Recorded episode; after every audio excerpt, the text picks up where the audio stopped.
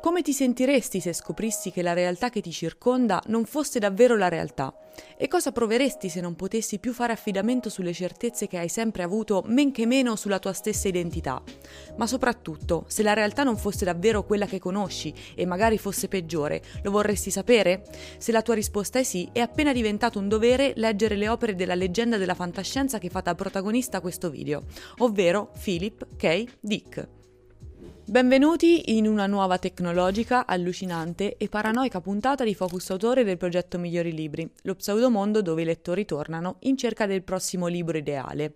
Se ami leggere e non conoscevi questo progetto, alla fine di questo video visita progettomigliorilibri.it. Scoprirai come sfruttare al meglio questa risorsa e come poter contribuire a tua volta ad aiutare altri lettori come te. Detto questo, Tieni gli occhi fermi sul video e non muoverti troppo perché sto per avviare l'installazione nella tua mente dei ricordi fittizi riguardanti Philip K. Dick. Pronti? Philip K. Dick, scrittore statunitense nato a Chicago nel 28 e morto nell'82, è stato indubbiamente uno degli autori di fantascienza più influenti del Novecento. Quest'etichetta però, che di solito colloca il suo nome insieme a quello di massimo una manciata di leggende della science fiction, non potrà che risultare riduttiva per chiunque con Dick sia andato oltre la prima lettura, considerando quanto personaggio e opere siano qualcosa di profondamente unico e riconoscibile a occhio, anche tra mille alternative. La fantascienza e Dick, piuttosto che per una sua indole nerd, si trovarono a stare insieme quasi per destino, in quanto nessun altro ambiente letterario avrebbe consentito all'autore di esprimere altrettanto bene i tormenti personali che lo accompagnavano da sempre. Infatti egli era una persona profondamente paranoica, che nonostante un'ossessiva ricerca sulla realtà che lo circondava, non approdò mai ad una situazione di quiete interiore. Per presentare Dick a un profano, quindi, direi che a renderlo uno scrittore di culto sia stato l'aver usato i contesti della fantascienza sociologica come mezzo per mettere il lettore davanti a se stesso e per farlo riflettere sugli stessi temi che all'epoca consumavano lui dall'interno tra i quali al primo posto troviamo il dubbio sulla corrispondenza tra coscienza di sé e realtà oggettiva.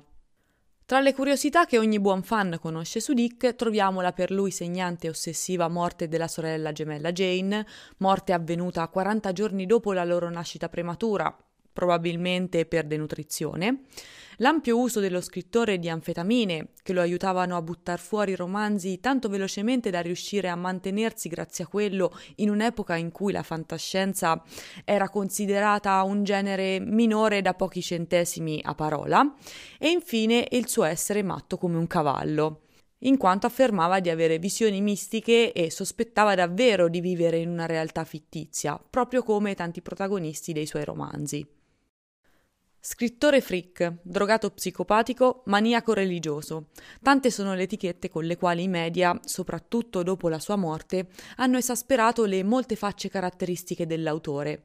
Cercando invece una definizione emblematica per presentarvi le sue opere, perché alla fine è solo da quelle che potrete farvi davvero un'idea dell'autore, la prima parola che di solito mi viene in mente è sicuramente mind blowing.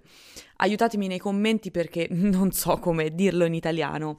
È una roba che ti fa intrecciare i neuroni peggio del cavo delle cuffie e puntualmente lascia solo al lettore il dovere di strecciarli.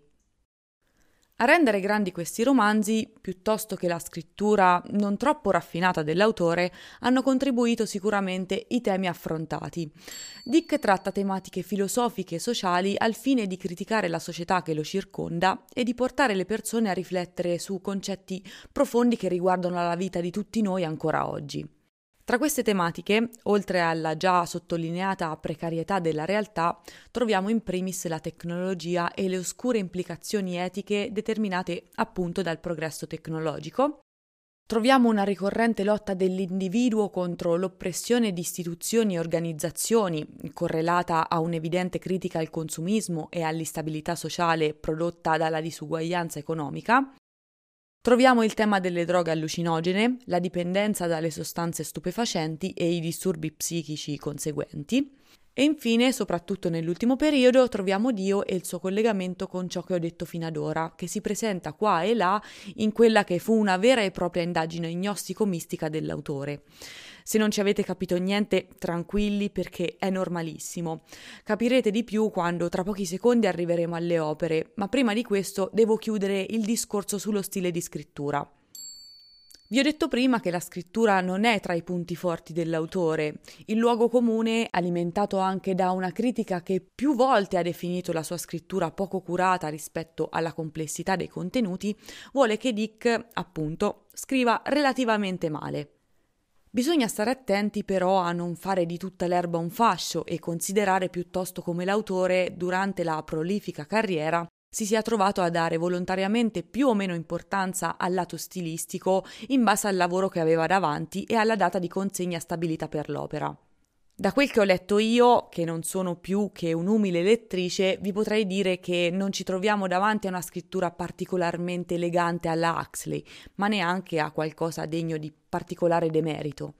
Certo, più di una volta ho fatto fatica a fare un rendering in tempo reale nella mia testa delle situazioni descritte e ho agognato una versione cinematografica che non lasciasse dubbi sul contesto circostante ai protagonisti. Ma poi ho capito che questo fa parte del gioco dell'autore e che in realtà, dopo una prima sconfortante sorpresa, diventa praticamente un pregio caratteristico. Se mi sono soffermata su questo lato è perché riuscire a seguire bene la prosa in questi romanzi è fondamentale, in quanto vi troverete davanti a frequenti cambi di scena, rovesciamenti di prospettiva come se piovesse e dialoghi illogici che possono essere capiti solo successivamente, sempre che siano fatti per essere capiti. Nonostante la frequente struttura corale, i protagonisti delle sue opere sono sempre memorabili e degni di nota, soggetti emotivi, indecisi, complessati, la cui evoluzione psicologica diventa puntualmente il vero traino delle trame, rendendo la fantascienza solo uno sfondo colorato ed esplosivo.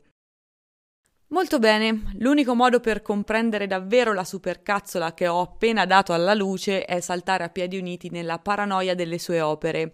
Quindi direi di cominciare. Innanzitutto, la narrativa fantascientifica di Dick è composta da decine di romanzi e oltre un centinaio di racconti. Queste opere hanno profondamente influenzato l'immaginario collettivo mondiale dentro e fuori la fantascienza, sia in ambito letterario che cinematografico, dove tra l'altro possono vantare un numero di trasposizioni che voi umani non potreste immaginarvi. La più famosa è sicuramente Blade Runner, tratta dal romanzo Ma gli androidi sognano pecore elettriche, ma potrei continuare ad oltranza con Minority Report, L'uomo nell'alto castello, A Scanner Darkly, Atto di forza e via dicendo, fino al più recente Electric Dreams, serie che ha portato sugli schermi di Amazon Prime Video ben 10 dei suoi racconti. Seppur questi titoli come un fascio di luce rosa potrebbero avervi chiarito le idee sul tipo di trama che potreste aspettarvi leggendo Dick, io sono stata programmata per introdurre a questo punto del video le sue opere più rappresentative. Quindi vediamole insieme. Parlando appunto di opere rappresentative, io non potrei che partire con Ubik, un romanzo insieme cupo, divertente e inquietante che si svolge in un futuro ambientato nel 1992. Un futuro dove lo spionaggio commerciale è il nuovo pane quotidiano e le armi più gettonate per scoprire i segreti delle multinazionali sono i telepati, ovvero umani dotati di poteri psi, elemento ricorrente in gran parte delle opere di Dick.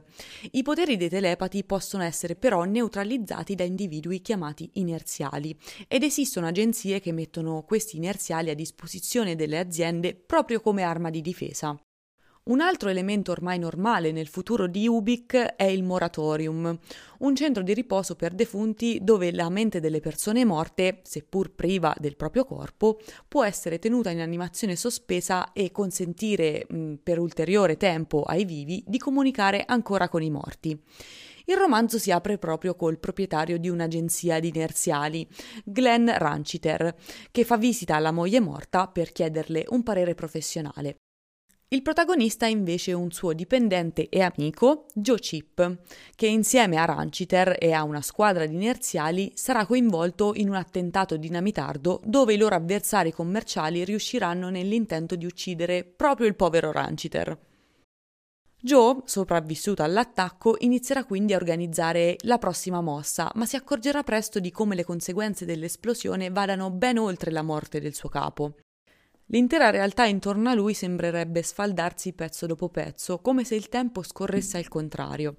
Oggetti, abiti e automobili regrediscono a versioni precedenti, i giornali riportano notizie vecchie e Ranciter si manifesta come pubblicità in tv e nelle scatole di fiammiferi. La realtà diventa insomma una specie di incubo psichedelico dal quale protagonista e lettore saranno schiacciati pagina dopo pagina in un ossessivo tentativo di rispondere a due precise domande. Cosa cavolo sta succedendo? E che caspita è Ubik? Eh sì, perché non vi ho detto che ogni capitolo si apre con uno spot pubblicitario che descrive Ubik come prodotto che promette di risolvere problemi sempre diversi. Una volta è un reggiseno, un'altra un condimento e un'altra ancora è la bomboletta spray della copertina, innocua solo se usata secondo le istruzioni. Cos'è Ubik? Ditemelo voi nei commenti. Passiamo ora al mio preferito tra i romanzi di Dick, Le tre stimmate di Palmer Eldritch. Stimmate è un romanzo folle e suggestivo che miscela capitalismo selvaggio, droghe psichedeliche e speculazioni filosofiche su uno sfondo futuribile dove il riscaldamento globale ha reso difficile abitare sulla Terra.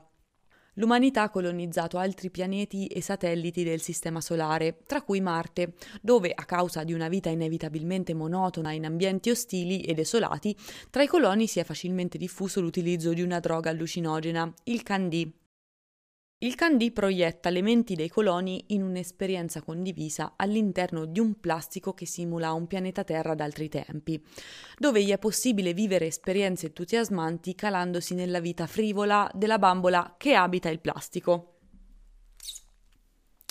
Perky Pat a fornire plastico e droga ai coloni è la ditta di Leo Bulero, impresario monopolista in quel settore, che trema venendo a sapere che Palmer Eldritch, imprenditore leggendario, dopo dieci anni di assenza è tornato da Proxima Centauri con una nuova droga, che promette di surclassare il Candì su tutti i fronti, il Chuzi.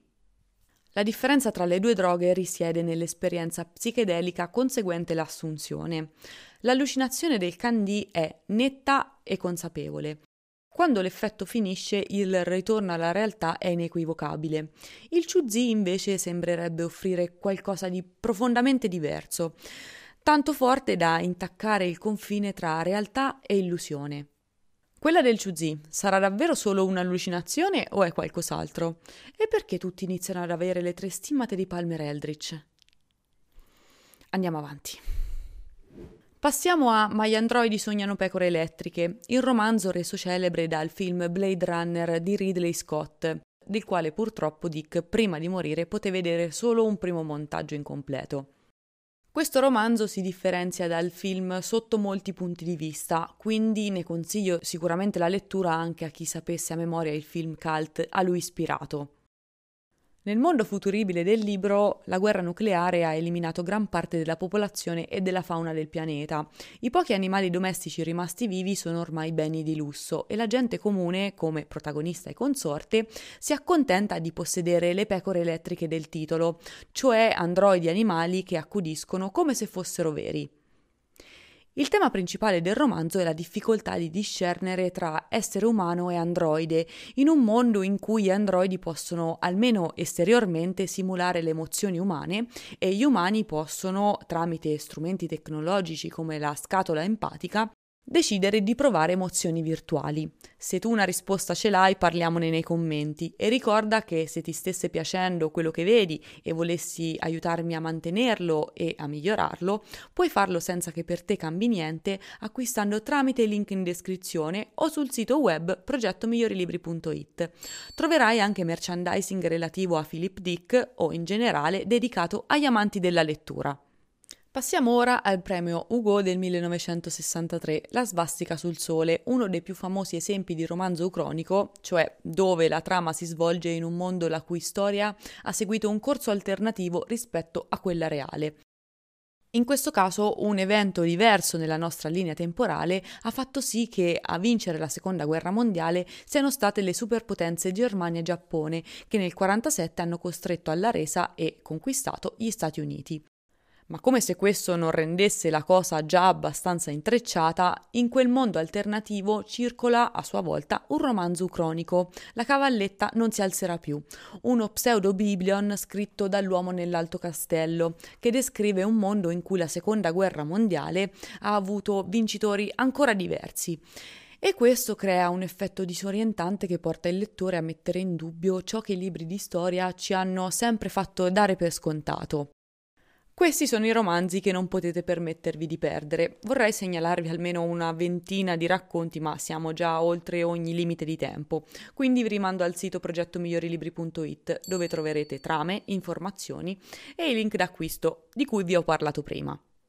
Prima di chiudere la sezione opere, però, e per far contenti i fan hardcore che saranno gli unici ad essere ancora qui a questo punto, non posso non citare la trilogia di Valis, una trilogia che reinterpreta i cliché fantascientifici di Dick in chiave religiosa e che può essere letta come un tentativo dell'autore di esporre la sua confusa visione mistica, e L'Esegesi, un'opera che più che ai fan della fantascienza è destinata agli studiosi dell'autore un delirio filosofico che si manifesta in uno sterminato manoscritto di circa 8000 pagine che Dick compose negli ultimi anni della sua vita e che fu ispirato da sue esperienze trascendentali avvenute tra il febbraio e il marzo del 74.